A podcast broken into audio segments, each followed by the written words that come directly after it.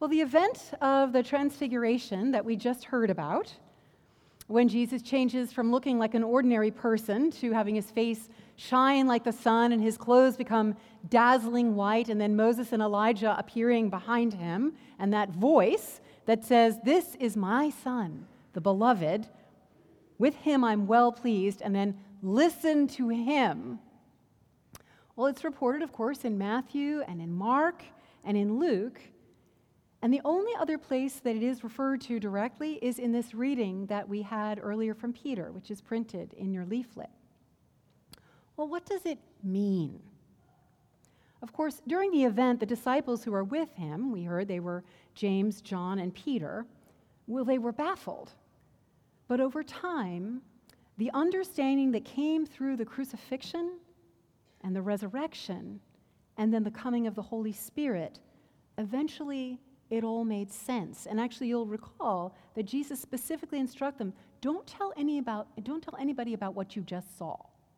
There's sort of a chronological unfolding that needs to happen for the fullness of what that revelation of glory really meant. And I'm going to say that the full revelation of that glory, on the one hand, looked like splendor and honor and kingly power and victory, but absolutely crucial to that glory, to really understanding it, was the crucifixion of Jesus Christ and ultimately his resurrection. So there was a chronological way in which the full meaning of what that transfiguration was involved all those events. Well, 2 Peter, of course, gives us a very early uh, interpretation of what the transfiguration really meant for the disciples, and I would suggest ultimately uh, how it impacts us today. And the specific question, really, well, there's two, probably more, but uh, the, the specific questions that this vision addresses are one, what does Jesus have to do with everything that came before? What does this healer, teacher, friend of sinners have to do with the teaching of the Old Testament? Basically, with the foundations of Judaism.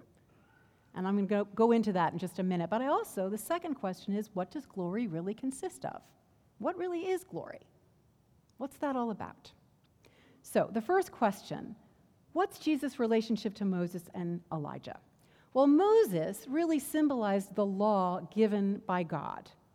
But in Jewish uh, understanding, it had a very specific, uh, it comprised specific books of the Bible. The law was Genesis, Exodus, Leviticus, Numbers, and Deuteronomy. So there that is with Moses. And then Elijah symbolized the prophetical works, the prophets, which included all the other scriptures, which of course talked about God's promises and his plans for his people, his dealings with them. And of course, central in the prophetical message is this promise of a Messiah who would come to set us free, to deliver us. So, what is Jesus' relationship to these foundational rela- revelations of who God is and who his people are? If you feel like, I don't know, I'm not sure, well, you're in good company because Peter was pretty baffled by that himself, which is very clear when they all appear, and then Peter says, um, Oh, isn't it just great that all you guys are here together? I am going to make three little, you know, shelters so we can all bow down to all three of you. Honor you. Well, I'm just going to say it's, it would be as though there was like a kindergarten play, you know, and for some reason Martin Scorsese happens to attend. And at the end, when all the children are taking their bow, one of the parents, very, with very good will, says, Oh, Martin, you do drama. You should take a bow with the class. It, it would be an error of category. Martin is actually film, not uh, dramatic plays, and, and, and just degree. Martin's, uh, Martin Scorsese's level uh, is just far surpasses, of course, that of uh, the kindergarten. So, this error of degree and category that, that Peter makes uh, is set straight by God. Uh, it's pretty dramatic. Right in the middle of Peter's well intentioned speech, there's a bright cloud, and a voice says, This is my son, the beloved, with whom I am well pleased. Listen to him. Jesus was not just the latest addition of a prophet, nor was he just a moral instructor He was what all the law and the prophets were pointing toward. He was the completion of it all. He was God's only Son, come down to fulfill the law and the prophets, not just by what he said, but ultimately by giving his life to restore the world, to bring it right. How is this so? Well, in the giving of the law to Moses, God had provided a way for fallen and confused humanity to hear and understand what good really was and what evil really was. Remember in the beginning, at the creation of the world, God looks at everything He's made and even humankind, and He says, It is very good. But then this thing called the fall happened when Adam and Eve decided that they wanted to have the power to name for themselves what good is and what evil is. You know, that tree. And they ate from it. But it didn't work. Only God decides and declares what is good and what is evil. Eating the apple just resulted in them falling out of relationship with God and falling out of relationship with each other. Remember how they accused each other. And from then on, humanity was pretty confused about what was good and what was bad. But in about 1400 BC, when God speaks to Moses on Mount Sinai, he is stating once again very clearly what is good in the commandments. He is laying down the instructions for the way to a good life.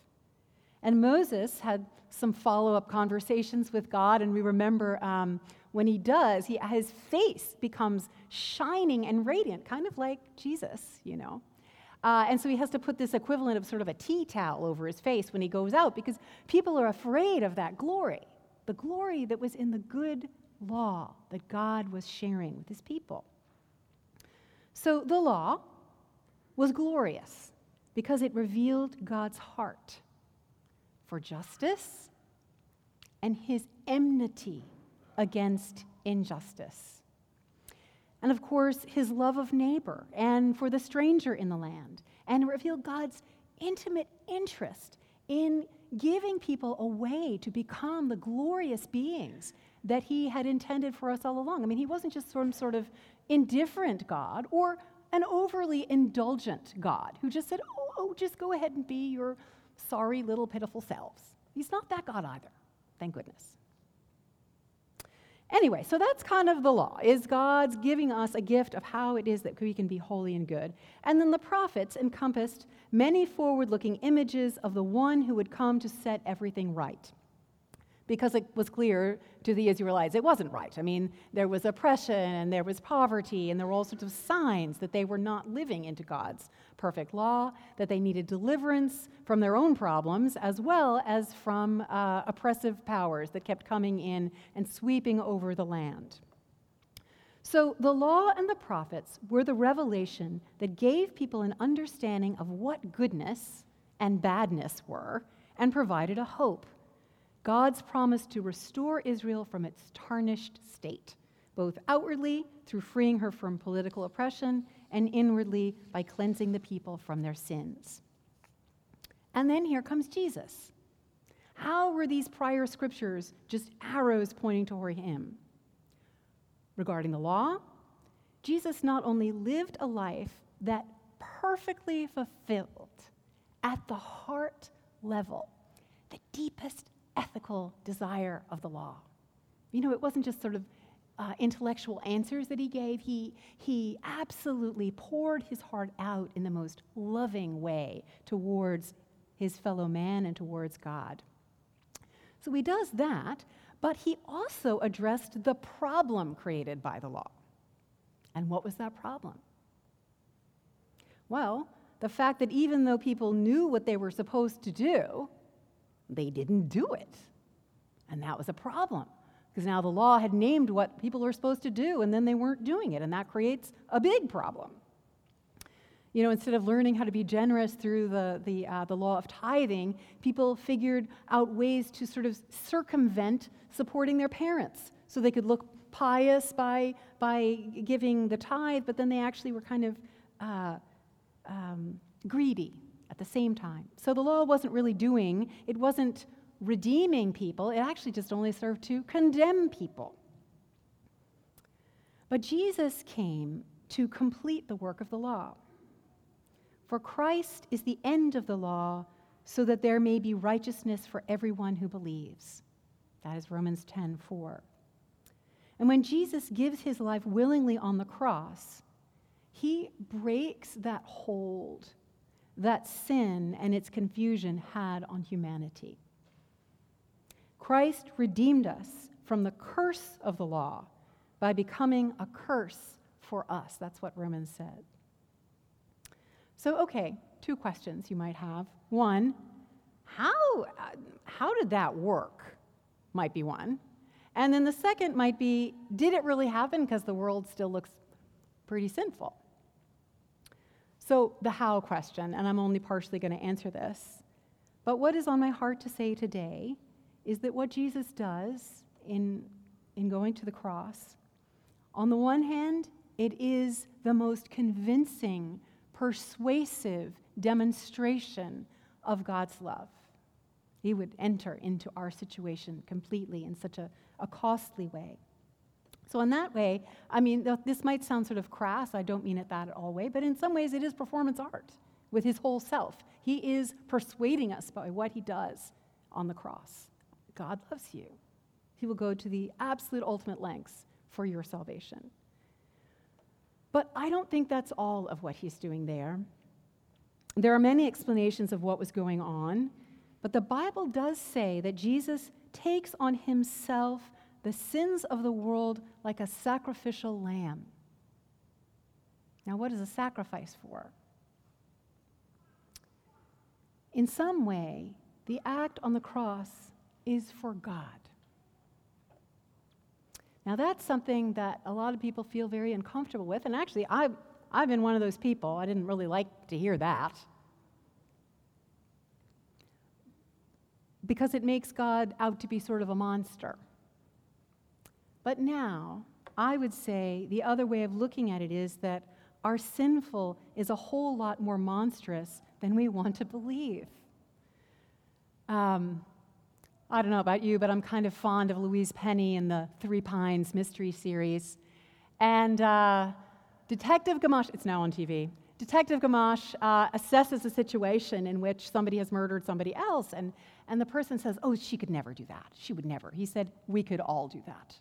We're all capable of that, given the right circumstances. There is a deep problem in the human soul, and, uh, and it is actually at enmity with God. Paul says in Romans, since all have sinned and fall short of the glory of God, we are now justified by his grace as a gift through the redemption that is in Christ Jesus, whom God put forward as a sacrifice of atonement by his blood, effective through faith. In some way, the work of Jesus on the cross is for God. And through faith, we receive it as our salvation. As I said, over my faith journey, I've come to realize that many of the parts of the Bible that really irritated me and I really didn't like are the exact ones that fully promise my salvation and, and honor uh, the degree of evil that is in the world that we so know when we read the paper, even this morning. That, that if God is at enmity with evil in the world and if we collude with it, there's, there's something pretty drastic that needs to be done. And that Jesus has done it. And it is a gift to us. By his death, Jesus paves a way for his Holy Spirit to enter our hearts and, yes, to change them. Not completely all at once, obviously, but most assuredly when we receive Christ, we have determined that our heart is going to be renewed, and God completes the work that he begins. Completes the work. That when we see each other, on the other side, we will be tempted to bow down and worship each other because of the beauty of the heart that God has made in us.